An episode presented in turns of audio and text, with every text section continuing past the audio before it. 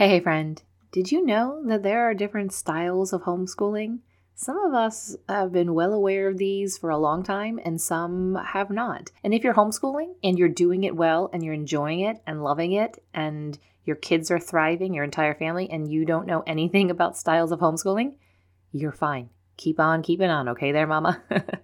but some of us enjoy having like a category, having like a way of discerning what maybe will fit in with what we want to do and what might not.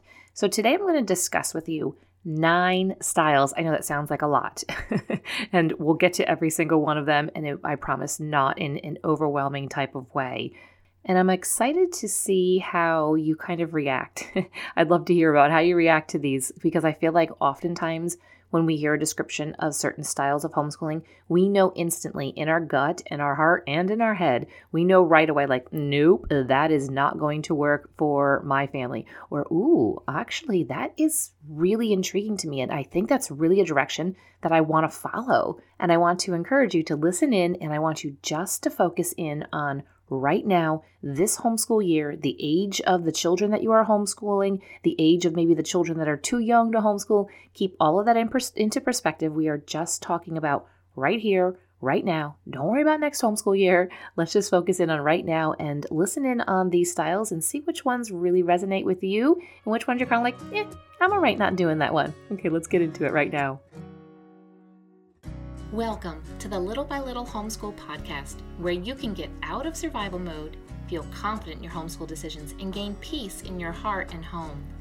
I know that when we plant our feet firmly in this season of life and embrace our homeschooling, motherhood, and homemaking, we will thrive. I truly believe that we can do this from a place of peace and joy, all while growing a ton of contentment. And while we're at it, Mama, let's deepen those relationships with our children and love these years we get to pour into them.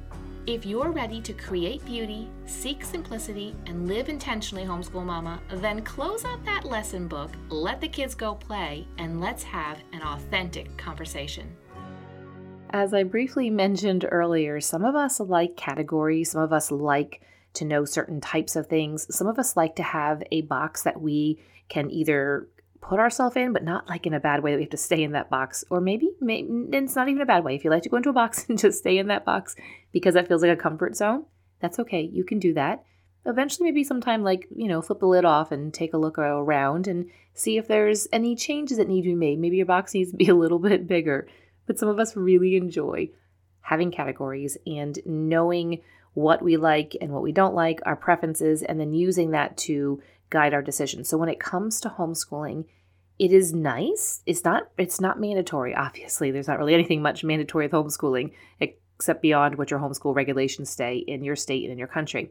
But the nice thing about categories is we can know which ones really resonate with us and which ones are possible with our own ourselves, our personality, our children, the stage and the season of life that we're in, and it can help us to decide on activities we're going to participate in, curriculum we're going to purchase, how we're going to spend our time. And that's why I want to discuss it today here too. So, we're going to talk about the nine styles of homeschooling and how to know which is best for your family. Now, when I started homeschooling, I had no idea that there were different styles of homeschooling. You could do it anything different.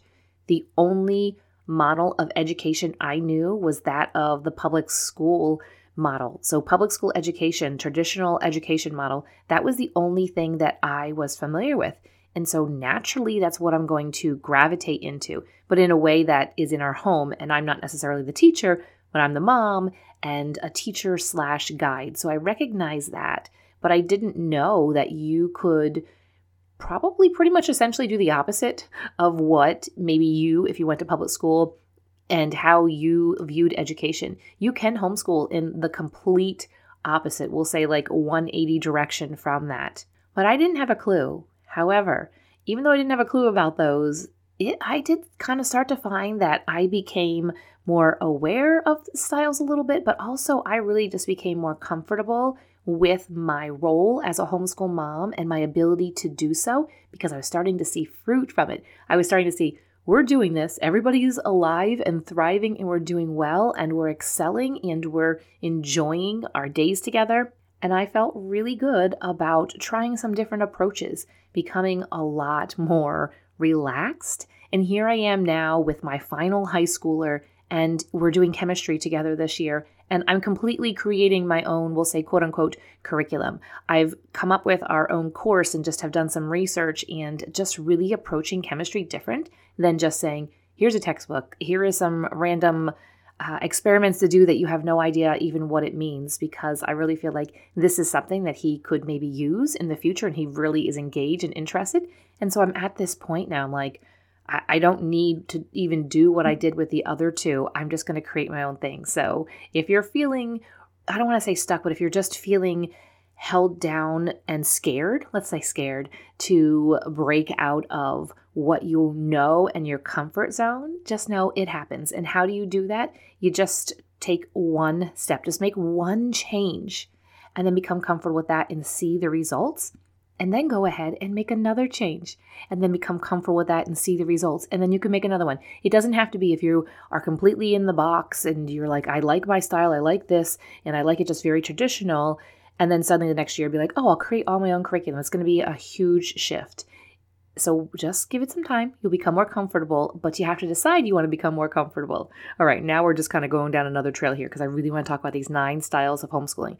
We are going to hit this like just an aerial, like helicopter or uh, an airplane, maybe even higher kind of view for the sake of time. And I'm just going to tell you the name of the style, give you a little bit of information, and then you can run with that because you have the internet at your fingertips on your phone, on your laptop, and you can go ahead and dive in deep, whether it's videos or websites or blogs, and find all the things that you want to. But give yourself maybe a time limit, we'll say. Don't let yourself become so bogged down in any of these styles and trying to pigeonhole yourself into any single one unless that's kind of what's calling your name. So let's go into it here. So the first one is the classical homeschool style. And this one, basically, they use what they call the trivium model. And in this model, children go through three main stages of learning. So the first is a concrete learning, and they call that the grammar stage. Then critical learning, which is called the logic stage. And then abstract learning, which is called the rhetoric stage. Each of these stages corresponds to an age range. And so in the grammar stage, they're building a solid foundation with the younger students.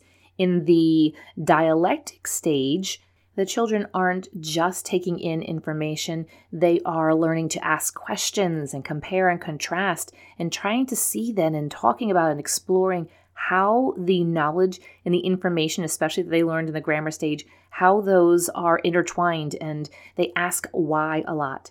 Now, the rhetoric stage is going to be the last stage, the oldest students.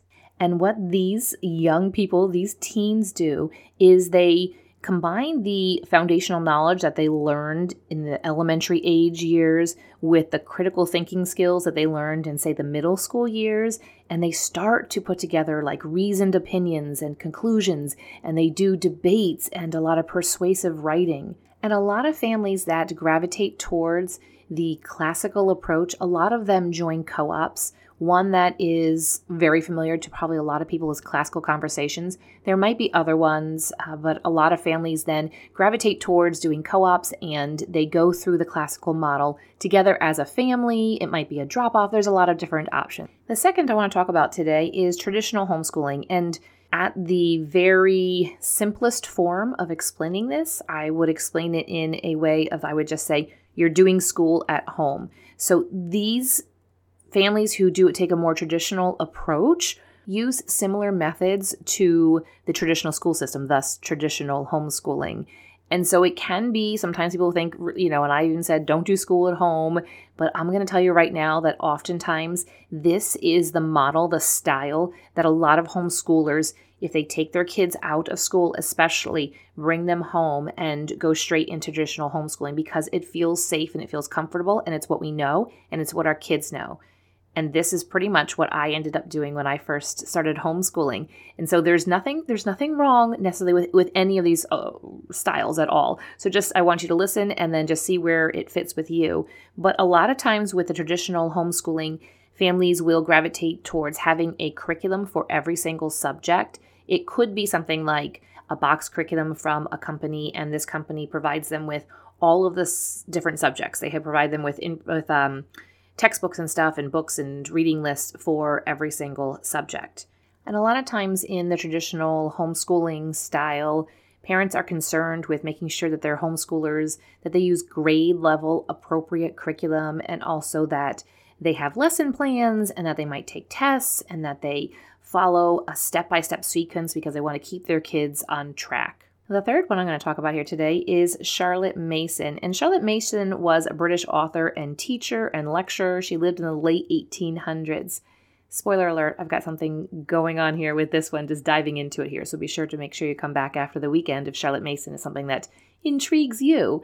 But in Charlotte Mason, the approach spends a lot of time with living books and uh, using a lot of narrative literature, lots of time outdoors exploring and developing an appreciation for art, music, and nature.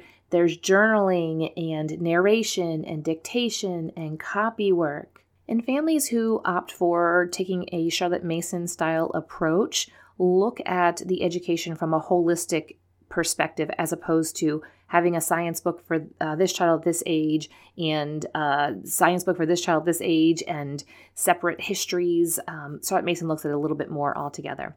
So let's go on to the next one, which is Montessori. And in this style of homeschooling, Montessori views the child's classroom as a, an environment to prepare them for the biggest classroom of all, which is life. And with a Montessori homeschool, the child directs the learning and the parents facilitate their child's education by connecting materials and curricula with each child's interest. They use their entire home and the entire world as their way of teaching their children. And there are actually Montessori schools, which is, could be something that could supplement those of you that are interested in Montessori, whether it is something that's every day or it's a couple times a week. I would encourage you to connect then um, if there's any of those in your local area. Number five here is having a unit studies approach, so a unit studies style of homeschooling. And what this means is that the units are there's like a themed unit and these often involve like multi-sensory learning and you're looking at a specific topic and you are wanting to dive deep into it. So say the topic is something like forests. You are going to use all the various subjects that maybe a traditional homeschooler might have a specific textbook or specific books for. So, when it comes to science, when it comes to a forest, you're going to study the scientific aspect of that. And then you're going to go and pull in some math. You're going to do some art when it's related to forests. You're going to do maybe your PE, your physical education, your gym class, go out into the forest. You're going to take all of the different subjects and you're going to pull them in together and you're just going to study forests. And the goal is to have more of a mastery of a specific topic. Instead of just hitting the surface of a lot of different topics, unit studies allow you to dive deep into less topics, but you get to a deeper level and a deeper understanding of that topic. The next one is Waldorf style of homeschooling, and this originated, this philosophy, in the early 1900s with Rudolf Steiner. And he really saw that early childhood education, so the early years, should focus on creative play and active hands on learning. And then the elementary education he thought was a good time to introduce some academic instruction while also focusing on the students increasing their imagination and learning to manage their emotions. Secondary education, he said, should focus on critical thinking and empathy and community service. The Waldorf approach hopes to, it aims to educate the whole child, body, mind, and spirit. And so during the, especially the early childhood years, the Waldorf approach de emphasizes academics and it focuses on age appropriate learning throughout the entire aspect of it. And art, music, gardening, and foreign language are key focuses during the elementary years, and they don't use any textbooks in the first several grades. For the younger years, textbooks aren't used, like I just mentioned, so there isn't necessarily the cost of that. The education is just them being in the world and in life, and you can just teach with the things that you have within your home. And then as the years go on, when they get to more formal learning, they focus to they tend to focus on studying some subjects and topics in blocks. So say so kind of a little bit like you would think a unit study, but maybe three to six weeks. Uh, they would spend an in-depth time on study. And I'm seeing more um, resources out there when it comes to Waldorf as well. So check in maybe locally as well for that and for all of these. But specifically the Montessori and the Waldorf, I'm seeing a rise in those. So I think that there are some maybe co ops and there are some schools um, or some community centers, places that are offering such things like that. So be sure to check around locally. Okay, we've got three more to go. The next one is eclectic. And in this type of style, you don't have a specific style. You're going to mix and match from a variety of homeschooling resources. You might even pull from some of the different styles. It's a very personalized approach for every child based upon their strengths, their learning styles, and their interests. And what tends to happen is that eclectic homeschooling, I mean, there's no hard statistics for this, but a lot of families end up moving into eclectic. They most likely start at traditional and then move to a way of eclectic, saying, I don't need specifically curriculum in a box. I would like to curate my own and I would like to curate it per child, per homeschool year, or even per semester or per half of a year. And so eclectic is something that a lot of people end up uh, gravitating towards. So we've got two more here. Second to last here, number eight, is unschooling. And in unschooling, the home education is one that allows the students' interests and what they're curious about to drive the path and to determine what type of learning happens and where it happens and when it happens. So they don't necessarily use a defined curriculum. You're not going to go to a homeschool convention and find, unschooling curriculum here at this booth, or here's this box of unschooling curriculum. That's like the opposite of what it is. And that's okay. Again, there's no right or wrong to any of these homeschool styles unless you aren't being true to you, your family, and your children. And so in unschooling, parents that unschool, they trust their children to gain knowledge organically. And it's not a laid back, sit back, do nothing kind of approach. It really is an active learning process. And it's not as unstructured and as crazy as maybe the name might give it. And different families approach this, just like with all of these styles, different families are going to approach the style differently. And overall, unschoolers, they are homeschoolers and they're just more focused on the experimental process of learning and becoming educated more so than with, we'll say, doing school. And it doesn't mean that they don't use specific curriculum or anything like that. So that's how it can really vary between different families. Some unschooling families don't want to use curriculum at all, and some want to pull it in and say to use it maybe for something like math uh, or some other subject or writing, whatever maybe they feel like they want to pull in with that. And then they may allow the other subjects to just occur more organically and more naturally as the child continues to age and to grow and determined by their interests. And we are on to number nine, and then we're going to talk about how to figure out which one you are leaning towards right now. And number nine is road schooling. And I have personally seen a huge uptick in this in just the past couple of years. And basically, road schooling is when families embrace that whatever the lifestyle, they pack up, put everything maybe in a camper, and they hit the road. And learning occurs as they encounter the world. So, say they wanted to learn about specific um, time period, or say like the Civil War, and they end up, you know, on the East Coast. They end up in Gettysburg, and they actually they study it while they're there, and they'll pull in some different resources here and there. And so, with road schooling, learning out in the great big wild wide wild well sometimes yeah sometimes the world is wild but wide world is something that they focus on and a lot of their learning experiences, it might be kind of impromptu, like, hey, let's go here and check this out, and let's go spend a week here in the California redwoods because the kids are, you know, we're really talk about that. And this would lend itself to it would have to depend on your lifestyle. If this is something that you're thinking you'd like to do, is it possible to continue to earn money to be able to pay for this? Or maybe you sell your house and you I've seen people do that. Sell their house and just use that money on the road and figure that God will take care of the rest later. But there you go. There are the nine. So, how do you know which one you should follow right now this homeschool year? Well, the first thing would be while I was giving you just a quick description of those, there were probably some that you said, Ooh, I like that one. I hope you wrote those down. And if you didn't, pause this right now and go ahead and write those down because I want you to do a little bit more research on those and see what uh, curriculum and find blogs and see if there's YouTube videos like with vlogs, and you can kind of get an idea as to how people carry out that homeschool style in their life. But another thing, really, to do to evaluate a couple of key things, and I know you've heard me say this before, but look at your vision. You and your husband, take a look at what your vision is. What are your goals? What are your overall goals? What are your goals just for this homeschool year? Look at your personality. Look at your children's personalities. Look at their learning styles. Take a look at your strengths and weaknesses and passions, and take a look at their strengths and weaknesses and passions.